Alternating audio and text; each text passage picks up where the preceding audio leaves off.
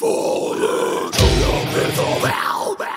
welcome to the Claim the Throne Blodgecast. Thanks for tuning in again, where today we're going to smash on about our most recent tour and tell you what it is really like to be in a do-it-yourself metal band in 2017. I'm Cabba and I'm here with Ash. How you going? As always, Ash. Uh, very good, mate. Uh, I'm going to cut that into a new intro for sure.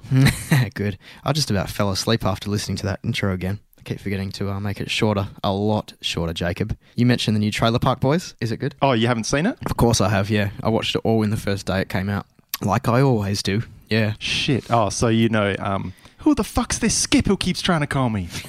yeah. I do want to watch it all again because, um, yeah, it is hard to soak in all of the amazing jokes. Disappointing a couple characters were missing, like J-Roc, but was still really cool. Uh, I like how they always do now, where Lahey is okay for the first few episodes, like back on track, and then he just like fully goes off the rails. Thanks for spoiling it. Oh shit! Have you? So I thought you said you just watched it all. No, no, no, no, no. I'm like four eps in. Well, I guess there's all the other people. Yeah, that's all good. Yeah, though, I don't care. What can you do? Okay, so I did. Um, I did start writing a list. I've just gotten out of the shower, two just aces and one to get changed. and um, Have you been using um, the band tool Evernote? No, but I was listening to a podcast just before I jumped into my first Just Ace, Yeah. and they were talking about how the guy is learning Evernote at the moment, Yeah, right. and whereas the other guys prefer to use a um, notebook as is tradition, Yeah. because they don't like to rely on technology just in case all their ideas go one day. Are you talking physical notebook Physical or notebook. on the iPhone notebook? Yeah, right. I've seen Dicey Dyson before. The most organised person I know uses a physical notebook. Definitely, and I've started to, and that's actually what this thing is, and. Uh, I write down ideas in, on the train on the way to work. Cool. You must look really cool on the train. I look like the biggest fiag ever.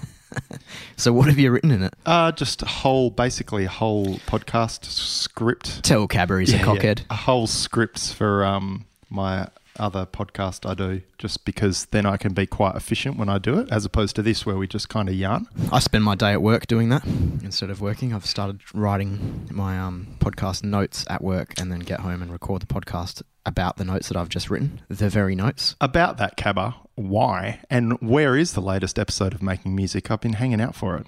Well, I was going to do it today, but now I have to do the old Claim the Throne Bludgecast again. Uh, it will be coming out the Savo. I was a bit late with our last step because of tour, so we should talk about that. Yeah, it was good. Uh, we did try and live podcast while we were away. We are going to do um, one per city. We did it once and didn't get Mm. time for the rest, or didn't get around to it.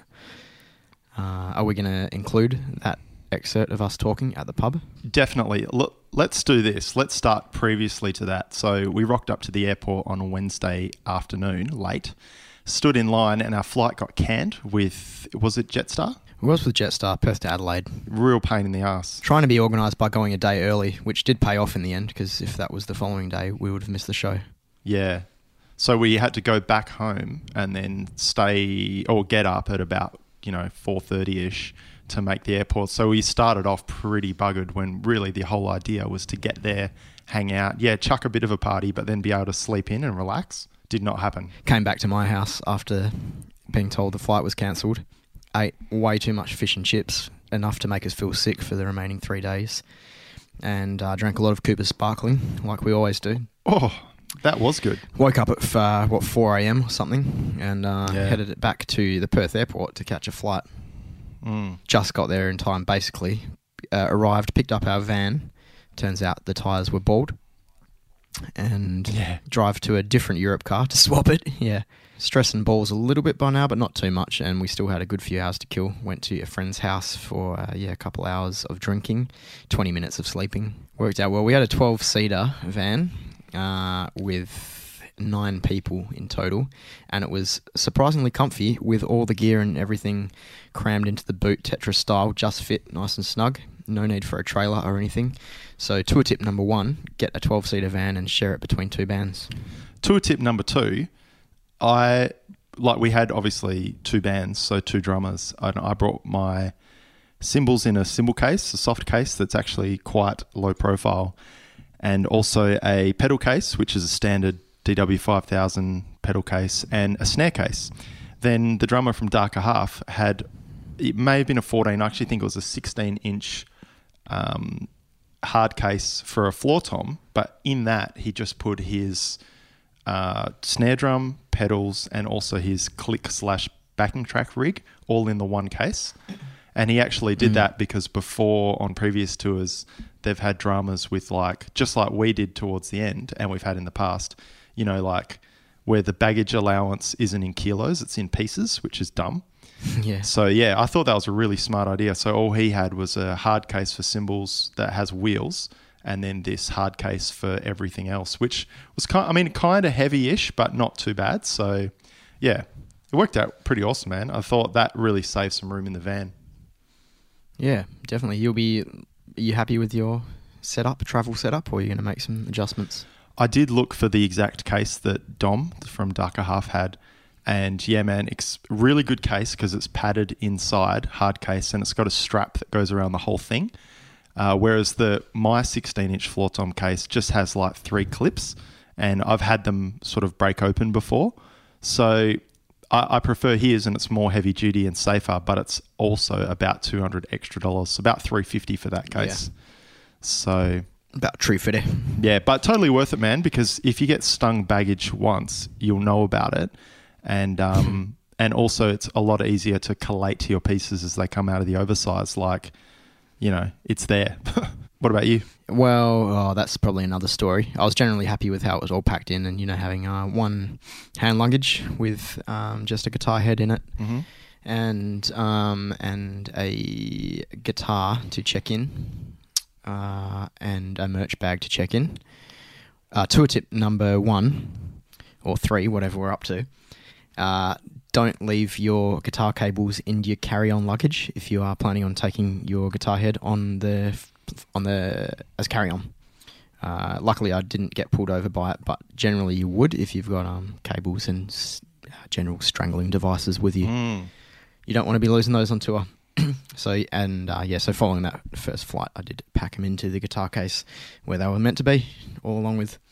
Did they pull uh, you up? But yeah, just uh, no, they didn't. Surprisingly, they always pull us up with um, our Kempers through the um, Security. uh, wherever that's the one security.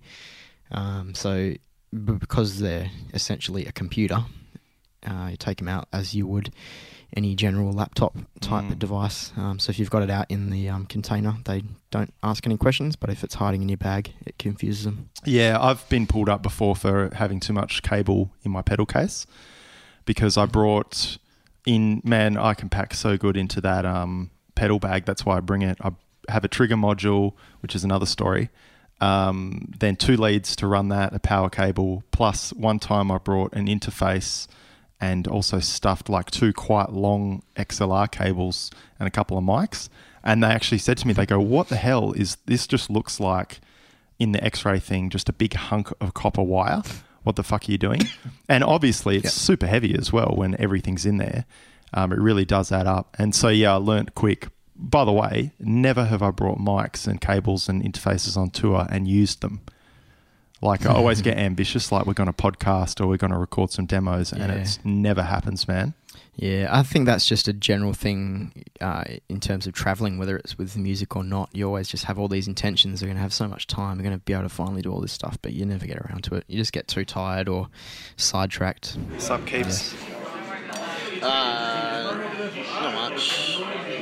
Blodging on tour. I mean, podging, whatever we do. Yeah, got myself a schnitty here. Man, don't sound too happy about it. I'm actually pretty happy about the schnitty. Just tired as um, Tired as a ratty one. yeah, um, the Rat King. Tired as the Rat King. So what is it, like 6 p.m. in Adelaide? It's uh, currently seven nineteen. Are you shitting me? Yeah, so an hour till doors open. We've already loaded in, merch set up. Uh, bailed out of the old uh, Adelaide venue and over the road to the local pub. Five dollar um, Captain Morgan's and Cokes and twelve dollar schnitzels. So I've got a chicken schnitty here, so I'll be eating on mic. Fucking crunch away. Pretty tired. Is that Dude, drinking I'm all day? so buggered. Yeah, I think so. Like, we had this thing rocked up yesterday at the airport. First time what about four thirty. Got told about five thirty our flight had been cancelled. So went back to Cabba's, Jetstar, by the way. Jetstar, terrible. Went back to Cabba's, got drunk, ate tons of fish and chips, and then um, went to sleep. Got up at four thirty, did it again, do it again. Got on the Again. Yeah, second time lucky. The plane left. Arrived in Adelaide. It was um, at whatever time, sometime in the before midday. just before midday. Went to a mate's house, drank beer. Came. Uh, I had slept for 20 minutes, which worked a treat for me. I've got to say. I should say we met up with um, a funny thing happened. Not funny at all. After your flight was cancelled, we went to um, uh, Europcar to get our hire car, and they go, "Yeah, here's your car. By the way, the tyres don't work. They'll last you until Sydney, and then we'd replace them. But we recommend you don't drive on them. So what do we do? We have to drop it off for them in the city." Get another van, swap it over. So we drive into the city, swap it over, and we're supposed to meet our tour buddies, Darker Half from Sydney. And as we're driving out with the new van, they're just standing out there in the end of the alley, like waving to us. Like, oh, hey guys. So we drove around the block and picked them up. Pretty funny. Tour life, eh? Hashtag tour life. 12 seater van. It's worked out a lot cheaper for us than uh, flying would. Having two vans, share a van and fuel works. It went well. Well, we'll see. Been through two cartons of beer already. Yeah. Um, so no accommodation tonight apart from the very van that we're driving. So after the van, after the um, gig finishes, we start at midnight. So we'll probably be out of the venue by about two or something like that. Drive to the old uh, Melbourne, Yeah. however long that is, eight hours, ten hours. Yeah. Yeah. Rock up, uh, hopefully with a few hours sleep under our belts. Yeah, well, it, it saves us money not getting accommodation tonight, but it means that one of us has to drive, or like a couple of us. Yeah. And, and eight hours isn't that bad, but eight hours fucking in the middle of the night, all night, that's brutal. I've been told, oh, yeah, yeah, maybe you can take over at 4 a.m. I'm like, fucking hell, sure. All right, guess that's. Guess I'll do that, but yeah, it probably makes more sense if we make it there all right to just check in if we can and get some sleep during the day. Yeah.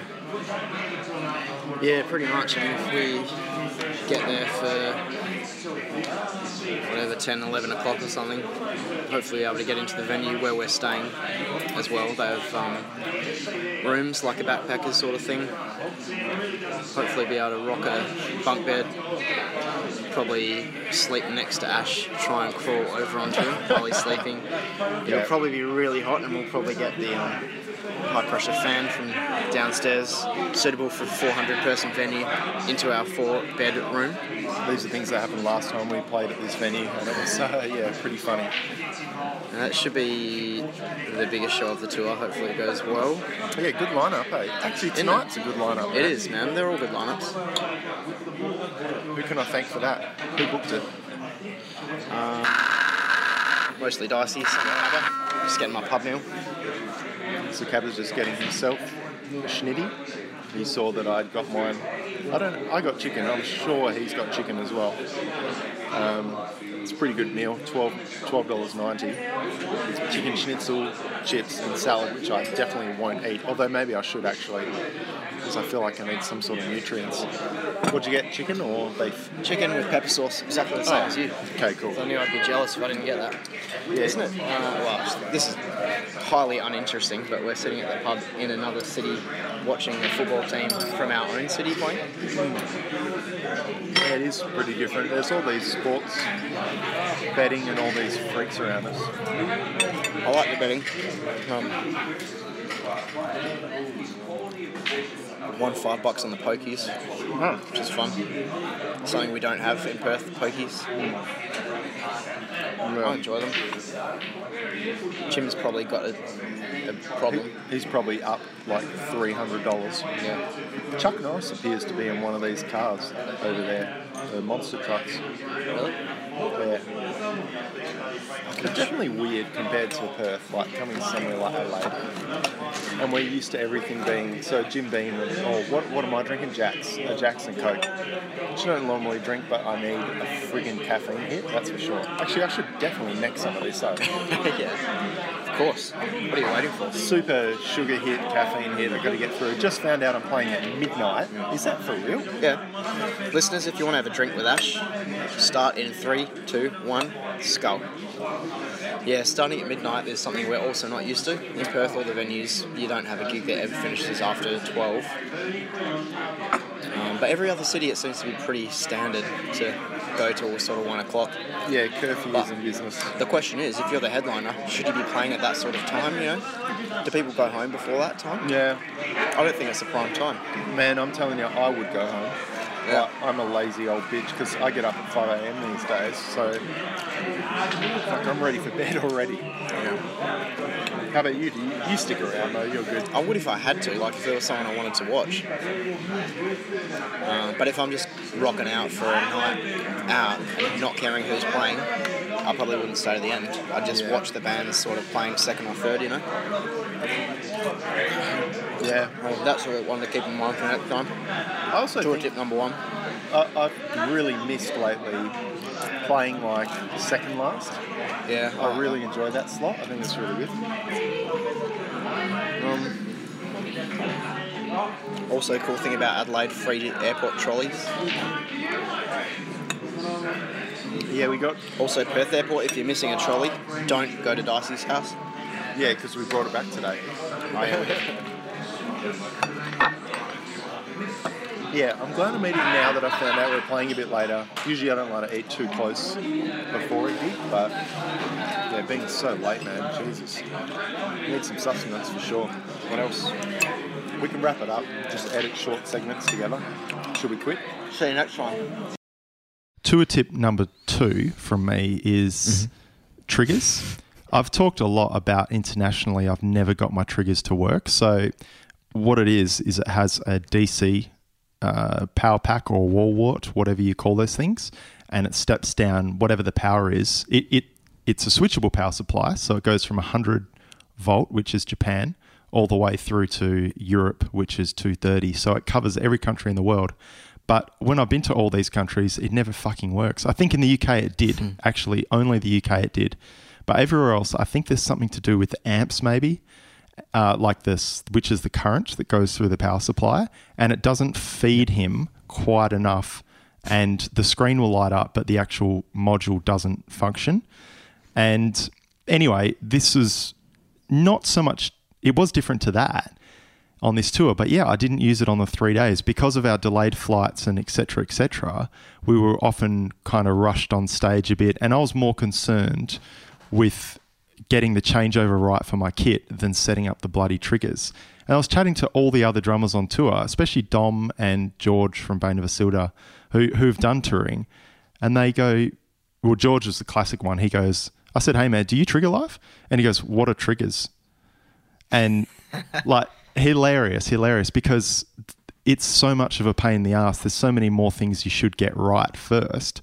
And yeah, we do have like reasonably fast double kicks here and there, but I find that I don't think it's fast enough to warrant triggers. The only person who wants triggers really is like the rest of the band for monitoring purposes. I think it makes it easier, but the five minutes that that takes to set up, sound check, and possibly troubleshoot, it's not worth it. So I'm not going to carry them on the next tour. I'm, I've had enough.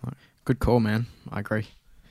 Yeah, as, as as good as they sound, again, if you're a good enough drummer, it doesn't matter. I totally agree. And I really think that the onus is on the sound engineer to get the bloody kick drum sound right. Um, Once again, to talk about bloody Cannibal Corpse, yeah, not the fastest kicks on earth, but they get a trigger sound when they play live because of the way that they mic up the kick drum. So why doesn't everyone do that? Cool. So we did arrive in Adelaide, and we played a gig there on the day that we arrived uh, after an entire afternoon of drinking out in the sun. But we seemed to get through that all right. Mm. It was at the Enigma Bar in Adelaide, which is a uh, really cool venue for um, for local stuff. Uh, I don't, it's a few hundred capacity. I'm not sure exactly, but um, yeah, a very supportive venue, and um, it was pretty cool upstairs. Decent sound and uh, really good lineup, and a uh, turnout that we're pretty happy with. Sold a bit of merch. Uh, yeah, it went well. Did it? Yeah, I thought it was good.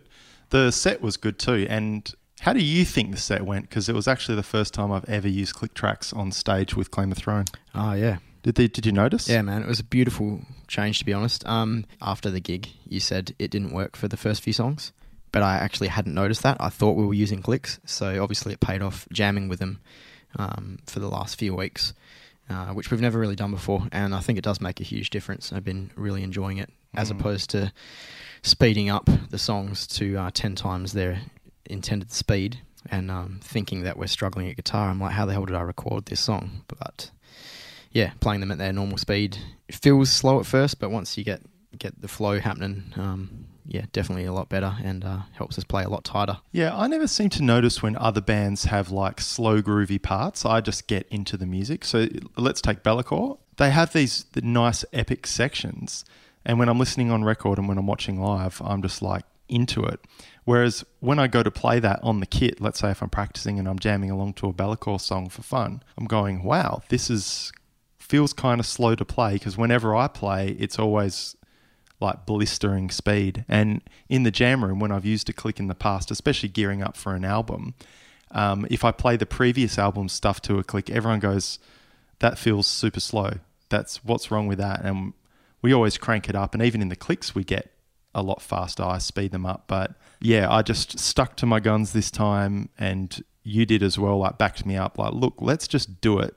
It sounds weird to us, feels strange to play, but I think it's going to come off better. And man, I didn't see anyone in the crowd like looking at their watch and counting their heart rate and going like, "How many fucking BPM is this?" Because that's not what Claim the Throne's about. It's about epicness and it's about groove and it's about headbanging. So you can't get that if you're playing at ridiculous speeds. No, it was it was really nice, and uh, I hope we keep doing that. I can't see any reason why we wouldn't. You know how I set it up? No, I don't. Tell me, please. Please. Fortunately, I record our, our well, our most recent album, so I've just taken the clicks directly from that. But even if I didn't, and for the songs that let's say off Ale Tales that I didn't record on, I just set a click to the same level every single song, put a little bit of guitar into it, only if it felt tight with the click, and um, and mostly because we have tempo changes in a few of our songs. Then I bought these Shure headphones, in ears.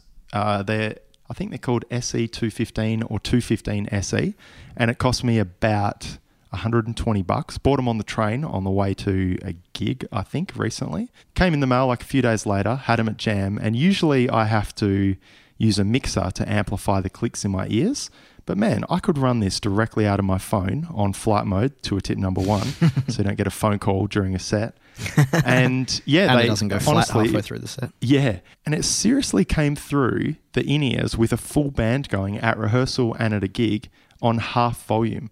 Whereas mm. before, or even if I'm going to work listening to a podcast, I'm on like three quarters volume. So the in ears work so good, man. And you can get better models and they're more expensive. I'm not sure. It's probably just the fidelity, but for me, just playing to just a click track pretty much, man, I found it really good. And another handy thing was to like obviously sort out with the band how many clicks you're going to count them in for, have your count in sorted, but also personally, like you got to keep it pretty consistent. I try and have every song a four count, even if it's a different time signature. I try and make it so I'm not surprised or I don't forget that that particular song was like a six count or a three count. And uh, if anything is different, I just write it on my set list on the day. But yeah, man, after that first set, it was just fucking easy and it really took the pressure off me live because I kind of knew I was in the ballpark and it just allowed me to not worry about something and I could like focus mm. on what you guys were doing and focus on my parts and stuff. It made it it made it great, man. I, I really loved it. That's great. So we played that set, finished at about 1 a.m. Tour tip number one if you're the headlining band, sort of sucks starting after midnight. Totally. Uh, you know, I, I mean, it's at a bar and people are keen to stay late, but I think, um, yeah, peak time is sort of probably like around 10 o'clock sort of thing. If you started at 11 as a headlining band, that's all right. Still, people will stay till 12, but yeah, getting on after midnight is getting pretty late. Mm-hmm. Um, but it, I mean, it didn't really seem to affect us too much. Um, turnout wise uh, and tiredness wise, but just something to be aware of. I think it's not not ideal. Second last is always good. Yeah, I think it's cool if you're on tour in a different city as well. You can get a a big pulling band from that city to technically headline and play last, but if you can play just before them, it works out pretty well. I think. Totally. Um, unless you got really huge egos and you don't want anyone playing before you. Um, but yeah, I think it's good. anyway, we finished by like one o'clock or something, packed up and everything by after two, two thirty, perhaps the time of the dentist, two thirty, and uh, got directly into a van and drove to Melbourne. At least tried to. Uh, tour tip number one: If you are driving on uh, country roads in the middle of the night and it's cold, it gets misty as fuck, and uh, you can't see where you're driving. So it was good to sort of pull over for an hour or so, get everyone to have a snooze, including the sober driver and all of the drunk passengers, uh, and Mm. then um, pick up where you left off and keep trudging along. Did you notice that the high beams actually made it harder to see? Did you did you spot that? I did, yeah. Low beams are better in fog, and if you've got fog lights on your van, definitely use them because what a fog light is is under near the bumper, and that'll go underneath the fog and light up more of the path. But yeah, I found that there was like Mm-hmm. when you turn the high beams on, it was just like epically bright, and you've got to go slow in fog anyway, which sucks. Or um, yeah, you just do what we did. We persevered and then just pulled over. But I think consequently, barely anyone slept because we're all kind of freaking out at the amount of fog going on. Yeah, for sure. I mean, yeah. So this tour, um, we did make a decision. Being only three shows and um, having another band with us, it was um, just a lot more practical to have a van as opposed to catching flights to each venue each day. Uh, yeah, it was a lot cheaper and probably a bit easier. Uh, that being said, driving does have its um, its difficulties and potential problems that can go wrong. Uh, so just yeah, I think you just need to be prepared for all the things that can happen when you do drive. Uh, I think we handled it pretty well, made it to all the shows with plenty of time and everything. But um, yeah, driving's good, but I don't know. How did you find it? I found it fucking scary, and I wish I was pretty drunk, and I wish I was behind the wheel as a sober person because I felt really not in control.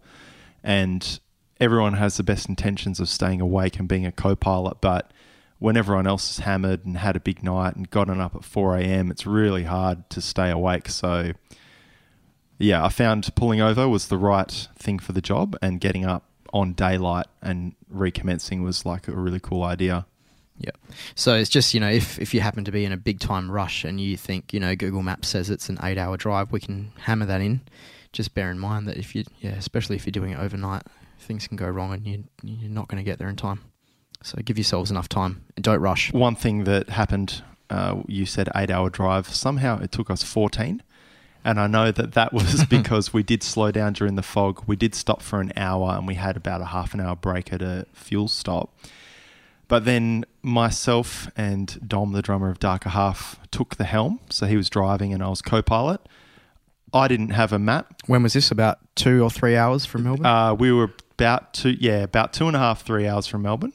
We took over. Dicey had a well earned sleep, and we were driving in a straight line, and we just kept driving in the road in a straight line.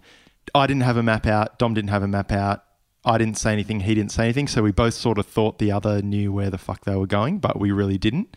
And uh, yeah, we were supposed to actually turn off onto a different road. And yeah, we pulled up for like a piss stop after two and a half hours driving. So we should have like pretty much been in Melbourne.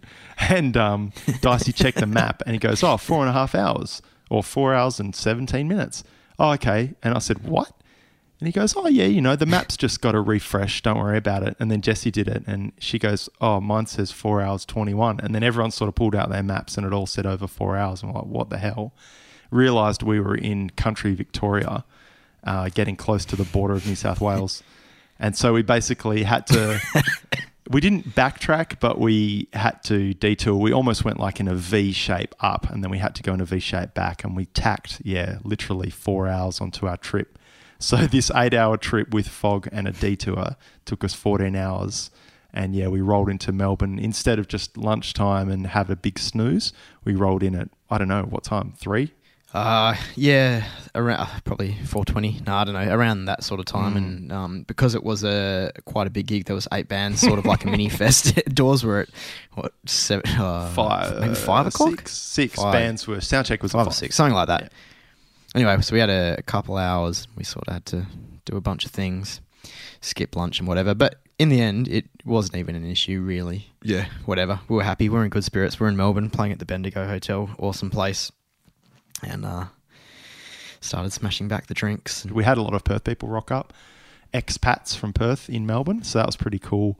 But also other bands, uh, King were there; they're always good value. And um, fuck, who else was on the lineup? There was that prog band that I miscategorized as prog, and they told me off in the toilet and said they were Doom. Uh, oh, Meridian. They, they were really Meridian, cool. I haven't seen it. them before. Enjoyed it. Yeah, I thought they were good, and I was trying to like like give him a compliment, and he goes, "Oh, we're actually Doom," and I was like, "Crap, sorry." There was uh, Mason, who were thrash band from uh, Melbourne, but they've got a Perth-born guitar. Well, Perth, uh, a guitarist previously from Perth a few years ago. Um, so it was good to see him. Grant Burns, who used to play guitar in Vespers Descent, Oh no way! I didn't. now plays in Mason. Yeah, I didn't even know. I didn't know him. That's why I don't know. Shreds hard, and uh, they're off on a 16-date Canadian tour. I think Mad. sounds fun. I would like to do that. Skip America, straight to Canada. Yeah, Canada's cool. But uh, yeah, Bendigo Hotel is cool. Great place. And it is, yeah. Just a, again, maybe like 400 cap or something like that, and um, a nice sort of back room where the bands can uh, put all their shit. Uh, lots of tables to set up merch. To a tip number one: get to the venue early and set up your merch before other bands do. Otherwise, you'll be left with uh, no space to set up your merch, and no one will buy shit. As other Mm. people learnt on that night, not us. You reckon that was probably the best set we played on the tour at Melbourne? By far, yeah. Yeah, it felt great, man. Felt really good. Hmm. I don't know what it was. We were just sort of all in the zone that night, and it was just a really good atmosphere at the venue. Um, nothing. It wasn't sort of stress. There was no rush or anything. Uh, and yeah, I don't know. We just played tight, and the vibe was good in the crowd. Mm. Uh, yeah, it's fun. Maybe we just had the right amount of drinks. I guess not too little, not too much. I had too much. Until afterwards it was too much. Before you played. Yep, definitely. I had to go up to the Mm. room and just chill out for 10 minutes.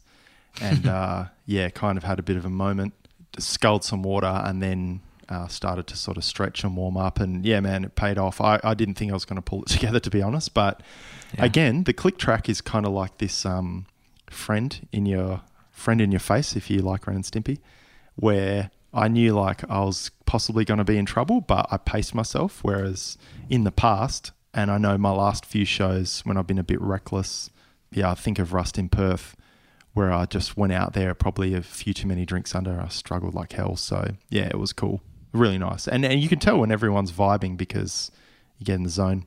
Real good. Uh, I don't know if there's anything else to discuss from that night. A bar does stay open until really late, so we were up uh, drinking. that was good fun. It was still pretty packed. I like that the, the venue has that option of the small little back bar that just stays open and people can just sort of recap the night and chill out before they go home.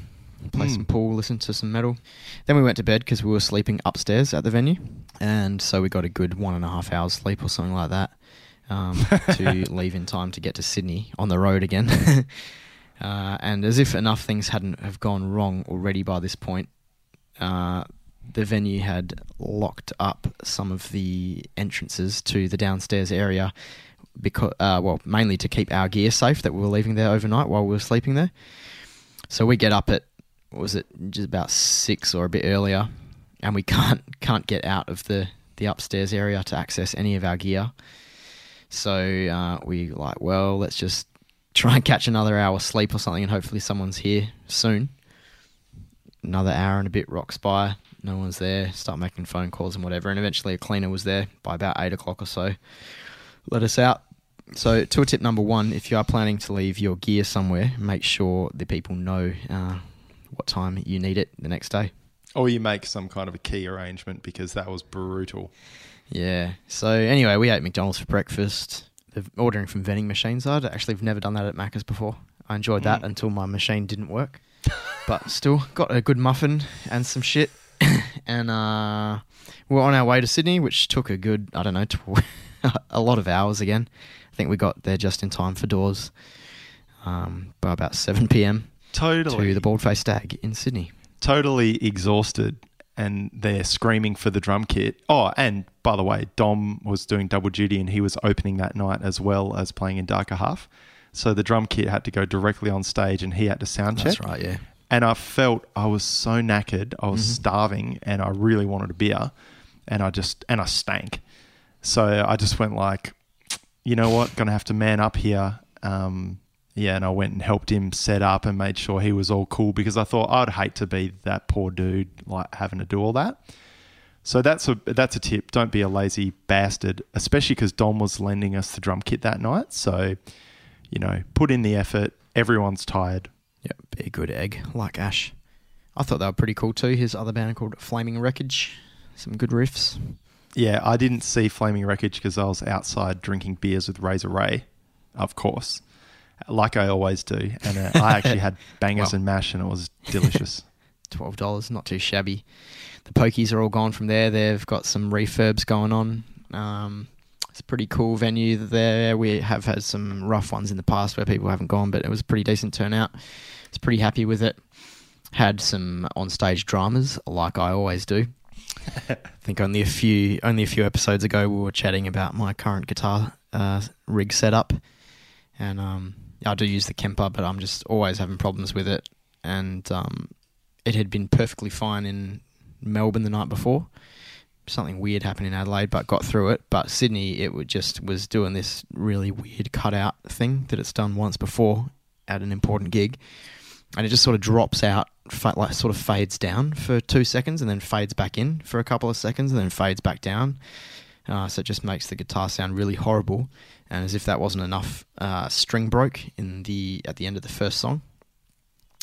Uh, and being that we don't have a whole lot of baggage allowance to take, we don't take a spare guitar and have not really had a problem with it before. But anyway, here we were, and playing seven string guitars means that no one else in the venue has a spare seven string to borrow. So um, had to run off the stage with the guitar, uh, try and replace the string.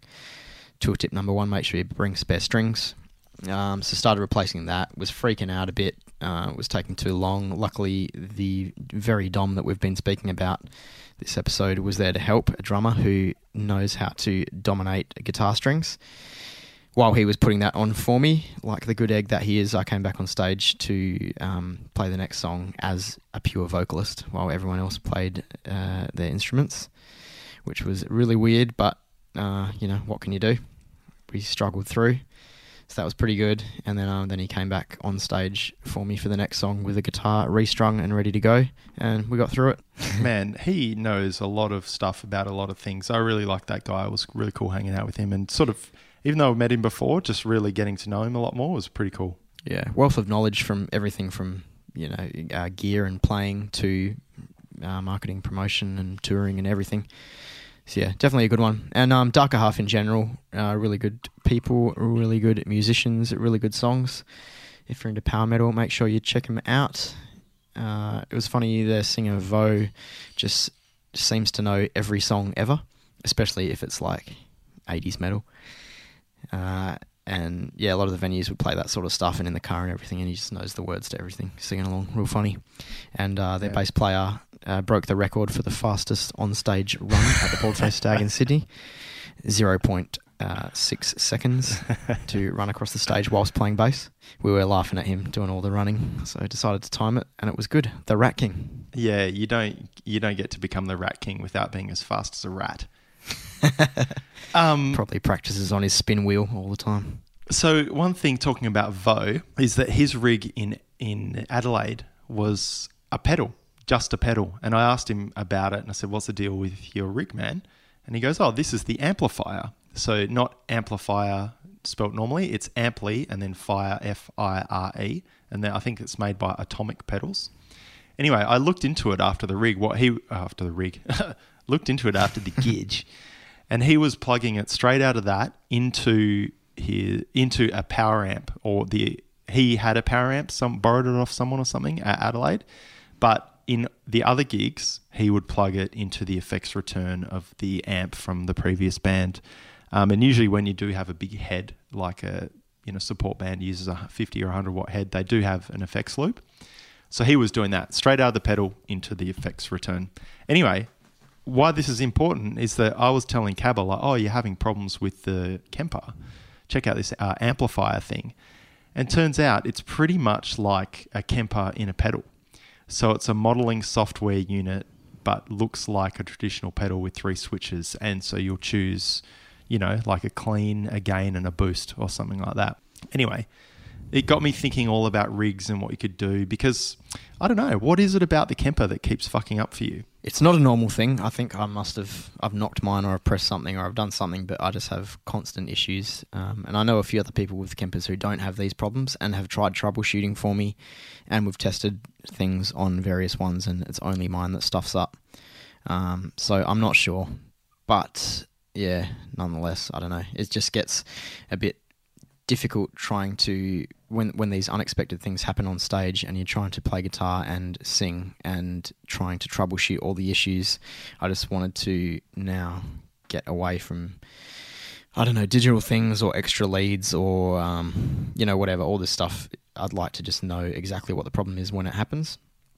Um, but that being said, looking into this whole uh, beefed up pedal idea that yourself and I have been looking into the last few days, um, yeah, we'll give that a shot, see how it goes. Yeah, it's funny because like there are kind of a couple of options playing live. For a guy like you, you need a clean tone that sounds cool. Uh, so maybe it doesn't n- not a dry clean tone. So you kind of want a little bit of delay or reverb or both on it.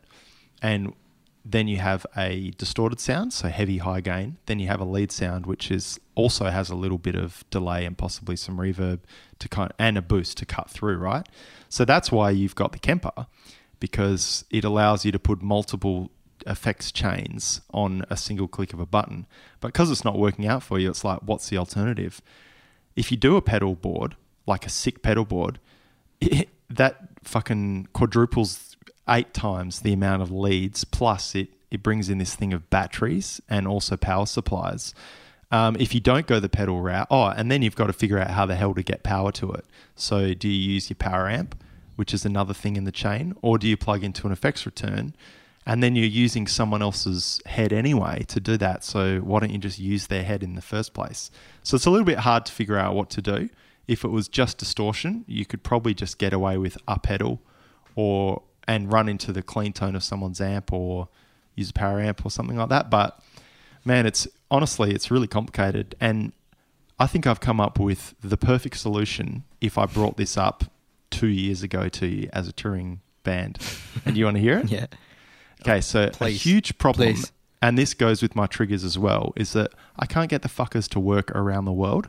So they work fine in Australia and fine in UK, which both have 230 volts power, right? Japan, they didn't work, even though I supposedly had the correct power supply. And in America, they didn't work or barely worked, right? They definitely didn't work on 70,000 tons, which was a huge gig for us. Uh, so it's easy for me. I just say, fuck it. I'll just use a microphone. But for you, it's like, Jesus, you couldn't use your Kemper on the boat either. It didn't work. So you, we, did you use amps that whole US tour? Uh, no, I used the Kemper. The Kemper was fine actually. It was my um, big ass Behringer pedal that I brought along, and that didn't work. Yeah. So the whole tour, I was using my Kemper, but without a pedal. This like six kilogram, one meter long pedal that I'd lugged halfway across the world. Couldn't use it at all. Yeah. Same as Japan. That's right. That's right. And that's what caused you to fall down the stairs that time when you were trying to change your amp settings. exactly. Yeah. In thongs with a beer. Thongs. Yeah, that's that was fucking bad. anyway, um, so this is my idea, man. I, I was reading, kind of inspired by a Pete Thorne article, and I would love to get Pete Thorne on the show. And I've chatted to him for you listeners out there who give a crap. Um, so we're going to try and get him on. He has an A rig and a B rig. Now this guy is a session muso for like Soundgarden, Melissa Etheridge, some huge Japanese artist that I don't know the name of, like heaps of crew, and he's really well known for that. Um, and his A rig is because he's you know touring with successful people. It's they get him amps wherever they go, or he is has the capacity to check in a hundred watt amp of his choice. But when he's doing a gig that's like a fly-in show or something small, he has just a pedal board, and he gets it pro set up so all the power is supplied to it properly, and he takes it to the gig, hires an amp, or in our case, would use uh, you know borrow someone's, and he gets to plug in the front end of the amp through the clean tone, and he can get a wide variety of tones from like for him like f- fucking six to eight pedals. Whereas for you, you, your needs are much less diverse than his. It's just a good clean tone, lead tone, and solo tone, so or rhythm and solo. But the problem with that is, is that he's using, and a lot of guys use these Voodoo Labs ISO uh, ISO pedal power boxes. And just to demonstrate to Cabba, I actually have one right here. This thing cost me like 200 bucks ish, and it is 220 to 240 volt only. So it's like that rig's only ever going to be useful if you go to Europe, UK, or Australia, or wherever has 220 volt power. And I mean, most amps that are 230 volt are going to cover that range anyway. So it's like you almost, if you're going to use that pedal thing, you almost need a power supply that'll suit the three major places Japan, 100 volt, uh, America, 120 volt, or um, Europe, UK, and Australia, 230 volt. So then it, it also got me thinking again. It's like, well, maybe you need an A rig because that U, UK, Europe, Australia, and Indonesia counts in there too. That pretty much covers one whole voltage. So maybe why don't you get a mini head that's has cool tone that you'd love to play in your hometown of Perth that you can take onto a plane, and that's your tour rig for there. Then for everywhere else, like Japan, you might have a pedal rig with pedal power at 100 volts. And I'm pretty sure that the pedal power goes from 100 volts to 120, and you could use that in the US as well. If you wanted to take it further, you buy the same amp you use in Australia and you use that in the US. But that obviously, I say two years ago because that's, you know, we were doing a lot more touring. But now we don't have any tours after this next thing in Indonesia. So, yeah, I guess it's kind of a pedal for now because it's a cheaper option in case, let's pretend we never fucking play a show ever again. Would it be worth getting rid of your whole rig? What are your thoughts? Really good. Um, so you're talking an A and a B rig, essentially. Pretty much. yep. Yeah, it's funny because after I've just been having all these problems with the digital amps, it just gets me going. I just want to go back to basics and, like you were saying, get you know a mini head of of a tube amp that I like to play at home, just a smaller version that I can travel with. Um, however, lies the problem. Um, like you said, voltage wise in certain countries. Um, also, perhaps if we played a bigger festival, it might not really cut the mustard. Not too sure. Mm. Um, but anyway, so then you were sort of um, throwing a few ideas at me on the plane on the way back and um, talked me around a little bit, I think, and got home, started looking up various types of uh, smaller pedals to begin like a pedal board type situation, which I'm al- also reluctant about um, just for the amount of cables, you know, even if they are just smaller daisy chained one, just I know my guitar history and problems that I've had on stage for the last 15 years. And I don't know, less cables the better. But that being said, um, I did check out that uh, Hughes and Kettner Tubeman uh, pedal that uh, I'd heard you uh, suggest anyway, and it sounded really good. There's great reviews online. It only weighs a couple of kilos and um, has pretty much exactly what I need. Uh, you know, three buttons, clean, gain, whatever I want the third one for, crunch or lead. And again, either plug through a um, power amp that I've already got. Uh, just need to bring that along, extra cables, but that's cool. Run it through a cab if it's on stage, um, or DI, which I've never really done in the past, despite having a Kemper. I tend to avoid it, but nonetheless, You won't be able to DI with that alone because you won't Right. have a cabinet simulator on it. Cool. So the Okay, so sound that- will be shit. that's what the Kemper's kind of cool for. You can plan for both scenarios, Yeah. um, which I do have two different performance modes, one with a cab and one through um, front of house. But cool, so it has to go through a cab. Yes, you can get a thing called a Mesa cab clone. Oh, there's heaps of them out there, but a Mesa cab clone you can plug that chain into. It's passive, and um, you could probably use a splitter or something and run that into the PA with like a pretend It, the, the reason I bring that up is because it's cheap and it's passive, so no more power, but it's extra leads, it's extra fucking around. But the idea is that that sounds like a closed back uh, cabinet mic'd up with a 57. But I don't think so. I think your two options really are using your power amp into directly into a cab, or using a um, just going into the front end of a cab that's already there. And that's kind of the thing I haven't mentioned yet, and that Pete Thorne did say it's hire an amp. So if you're playing a big festival and you don't think that your 15 watt uh, mini head is going to cut the mustard, for that one show, you organize a 100 watt head and you plug your B rig into it, or you um, or you run for hey for shits and giggles, you run your mini head, uh, and I'm specifically thinking of one in my head, the EVH LBX two, which has a clean tone distortion that has a foot switch. You run that out of the effects send into the effects return of a big head. So you've still got your tone, but you're just using the power section of a big head to um, to drive it at that gig and get lots of tone for you. Because yeah, you are a far distance from your cab at a big show, so you'd have to crank the piss out of it to actually hear it. So Yep. I mean, and if you are playing at a show big enough, uh, like a big festival, surely there's tons and tons of heads and different options and shit around, and all it takes is a little bit of networking and being friendly with other people and asking for a favour and borrow whatever they got, you know. that's what you did on the boat, right? Mesa Boogie triple rectifier. Ah, you're right. Actually, yeah, that is Yeah. that is what happened. So, So there you go. I think the solution is that there is no singular solution, and the only thing we found that was close was the Laney IRT Studio, which still was only Ironheart.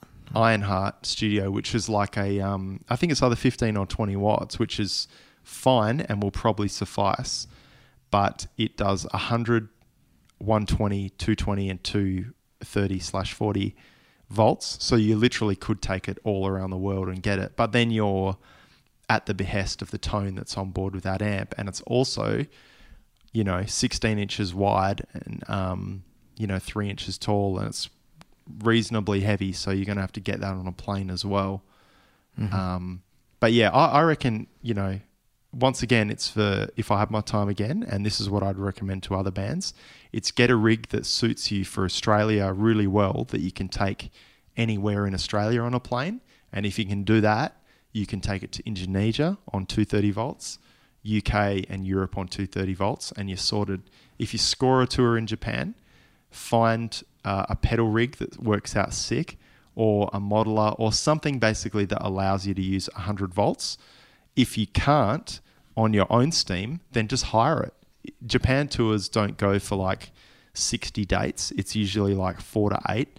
So I'm sure it's not going to break the bank to hire a rig or, like you say, do some networking and borrow a head off someone. And if you know the head you're going to borrow and you're unsure about it, go borrow one locally and then figure out what tone.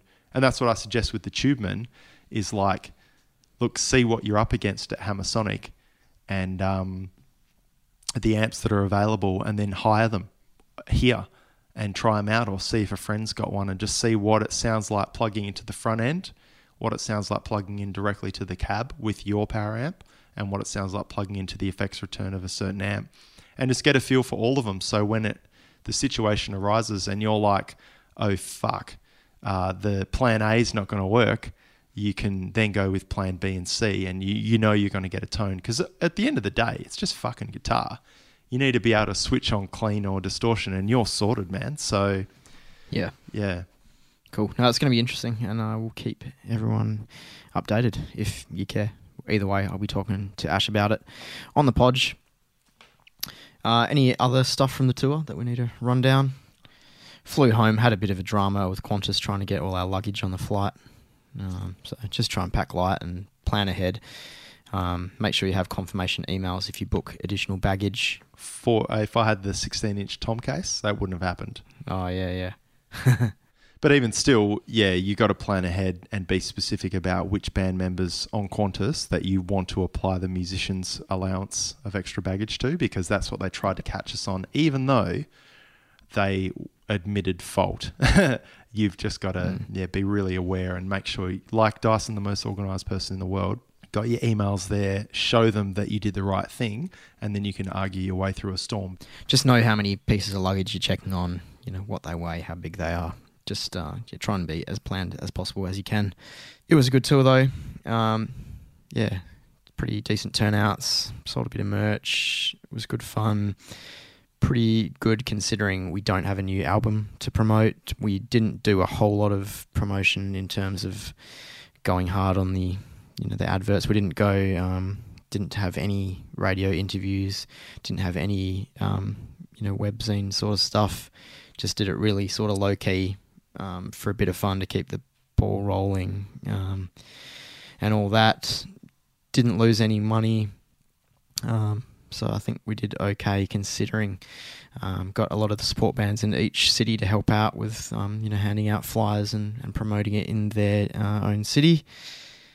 So it's pretty cool. Don't know. Anything we could have done different, do you think, largely, in hindsight? Nothing that we didn't mention already. So yeah, just sorting out obviously your baggage, your personal tour rigs, what's important, what's not going to get used, um, and that also includes a personal luggage. So I brought extra jeans, a couple of extra shirts, and extra hoodies and stuff. I used the hoodies while I was sleeping in the van as pillows, but everything else, man, I, I pulled out half a bag full of clean clothes. Um, Yeah. Really, you just need your consumables, your socks, your jocks, and your automobiles, and that's it. Anything else going on since you got back? Not a goddamn thing, Cabba. uh, what about you? Nothing. Uh, yeah, not a whole lot. Need to start recording a couple episodes of the Band Tools podcast. If you haven't listened to that yet, chuck it in your podcast app. Find me talking about tools for bands. Yeah. Uh, the latest news in, in um, the online space for musicians is that Spotify no longer requires you, your band, to have 250 followers if you want to verify your artist account.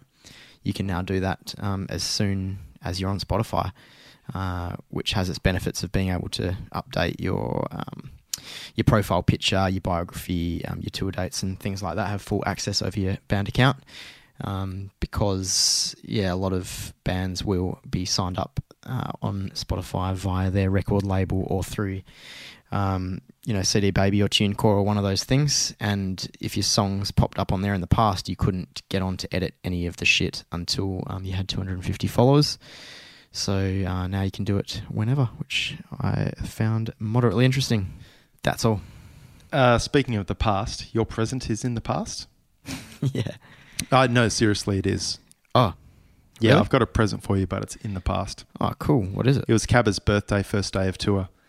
I'm not going to tell you what the fuck it is, but hopefully you don't have it already. I really hope you don't. Fuck, it's your birthday um, during Hammersonic.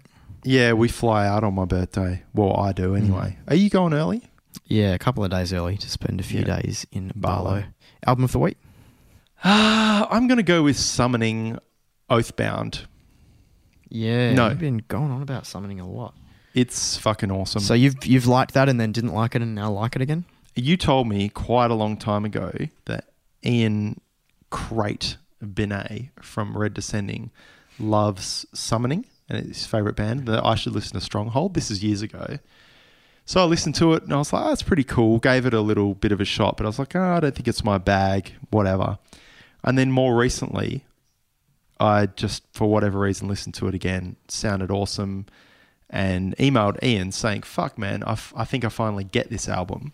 And then he said, you should listen to, or I've been listening a lot to Oathbound. So I listened to Oathbound uh, every time I was trying to sleep on tour.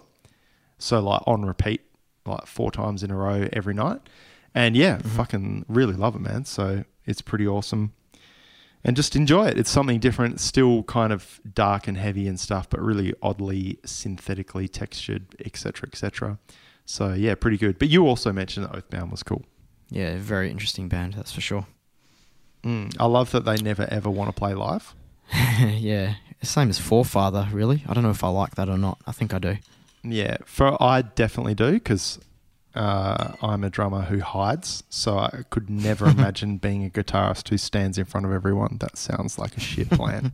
It's funny, eh? These groups that just have like two band members doing all the writing and then just never get a band and just keep releasing stuff. Pretty cool. yeah. Uh, What have you been listening to? Uh, I'll go with um. I'm still going through a bit of a mellow death sort of phase. Um, so today has been Dimension Zero Penetrations of the Lost World, which is, uh, I guess, like uh, sort of modern sounding um, Swedish melodic death thrash mixed with a bit of old at the gates sounding dirtiness. Um, f- full of riffs, pretty much, and dirty ass vocals. Very fast. They seem like an old band, man. Well, they are kind of old, but not old, old. I don't know what's old anymore. It, it said that they formed in '95. Yeah, that'd be right. It's um, Jesper from In Flames, his side project, I think, at the time. Mm. Uh, so Wow. I probably when In Flames started going a little bit less Swedish thrash, he did this as an outlet. I can only assume. So it looks like they went through until mid 2008 and started up again in mid two, again in mid 2014. Yeah, right.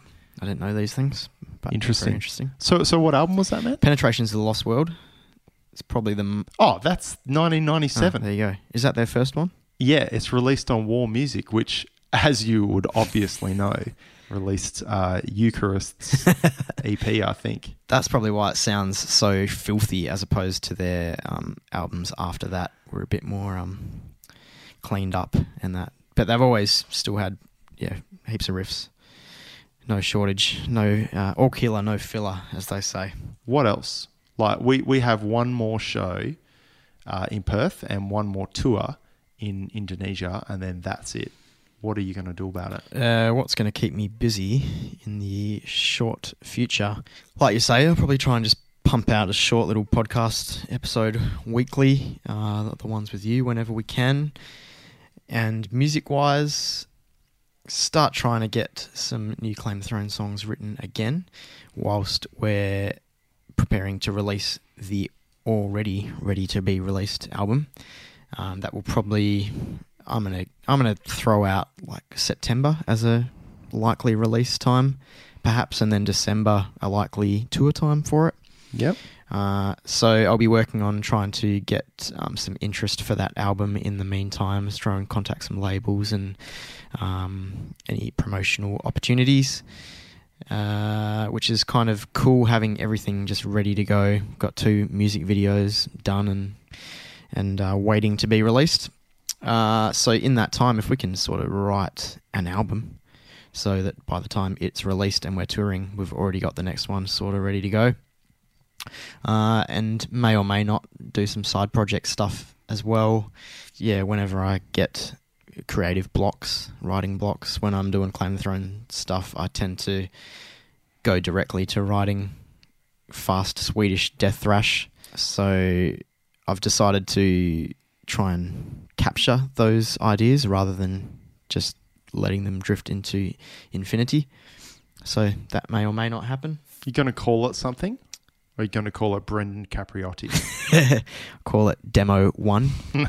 Yeah, I don't know. I haven't really thought about that. I'll see how it goes. You know, if I get a few more songs happening, and you know, if it's sort of looking as though it could fill an album, uh, then yeah, try and get a title, and then consider whether I want to get any band members or not.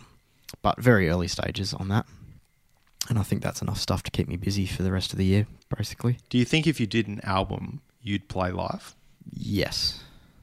Short answer. Like, like it's your wish to do anything that you record, you'd love to perform. Uh, not anything that I record.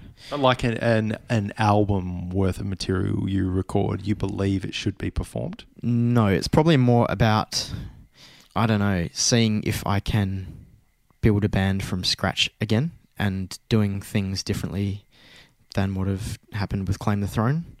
I guess uh, seeing if Claim the Throne was a fluke to be slightly successful, or see whether I can do it again. I guess um, Mm. I would enjoy the feeling of being a new band and being able, being sort of struggling for gigs and playing shitty shows and working my way up. I like the idea of giving that another crack.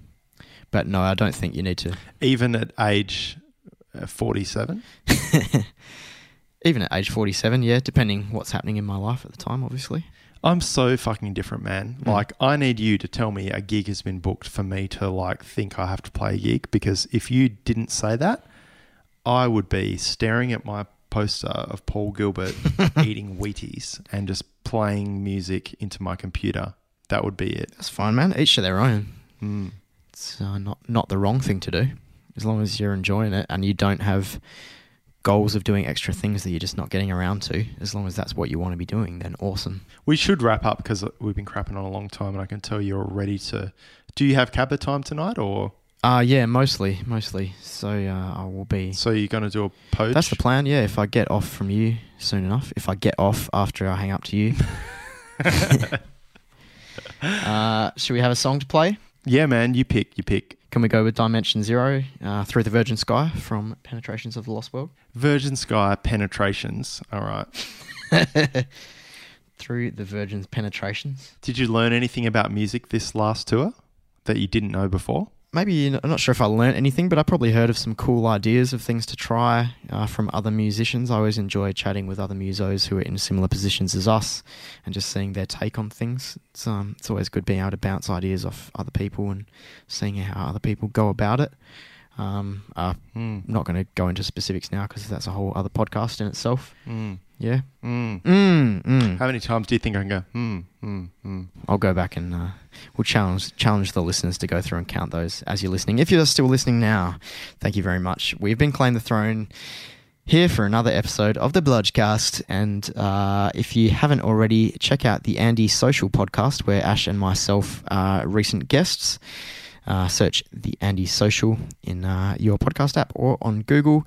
You'll find it. Heaps of awesome episodes there with lots of cool guests and including us in the last couple. I can't remember the exact episode, but it's a good one. And we'll catch you soon. We're playing a gig next Friday in Perth on the Swan River in a boat called the Metal Cruise with a few local acts. And we are playing the Hammersonic Festival in Jakarta, Indonesia in May as well. May 7th? May, yeah, May 7th. Something like that. With Megadeth and all sorts of big name bands. Hopefully, Abath from Immortal gets really drunk and we see some cool things. It's going to be great fun. And after that, uh, keep your ears peeled for the details of our new album that will definitely be out this year. See you guys. Bye.